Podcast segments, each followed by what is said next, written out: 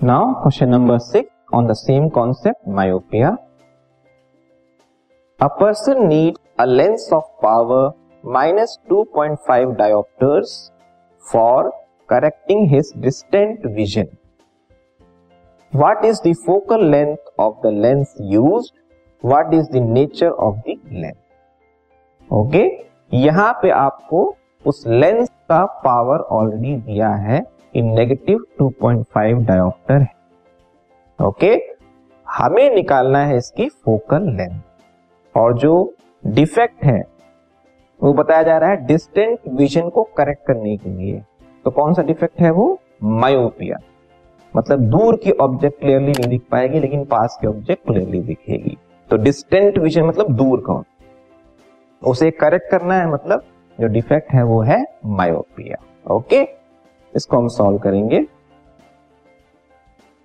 So what is given here is power P is minus two point five diopter ये power की value दी है. Power से हम फोकल लेंथ कैसे निकालेंगे? पावर को डिफाइन किया जाता है one by F in metre or hundred by F in centimetre तो सेम वे में ऑपोजिट हो जाएगा। अगर हम एफ़ निकाल रहे हैं मीन फोकल लेंथ निकाल रहे हैं तो ये हो जाएगा hundred this podcast is brought you by Hubhopper शिक्षा अभियान अगर आपको ये पॉडकास्ट पसंद आया तो प्लीज़ लाइक शेयर और सब्सक्राइब करें और वीडियो क्लासेस के लिए शिक्षा अभियान के यूट्यूब चैनल पर जाए। रेड बाय पावर की value means hundred by minus two point, इसको आपको सिंप्लीफाई करना होगा। सो माइनस डेसिमल रिवो करने पे 25 हुआ देन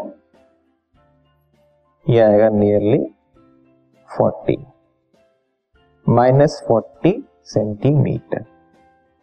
तो minus forty centimetre is the focal length of the length use फिर अगेन एफ़ क्या है यहाँ पे? नेगेटिव आ रहा है।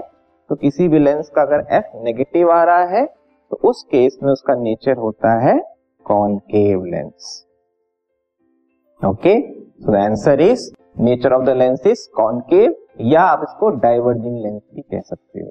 तो final answer is minus forty centimetre is the focal length and nature of the lens is concave और डाइवर्जिंग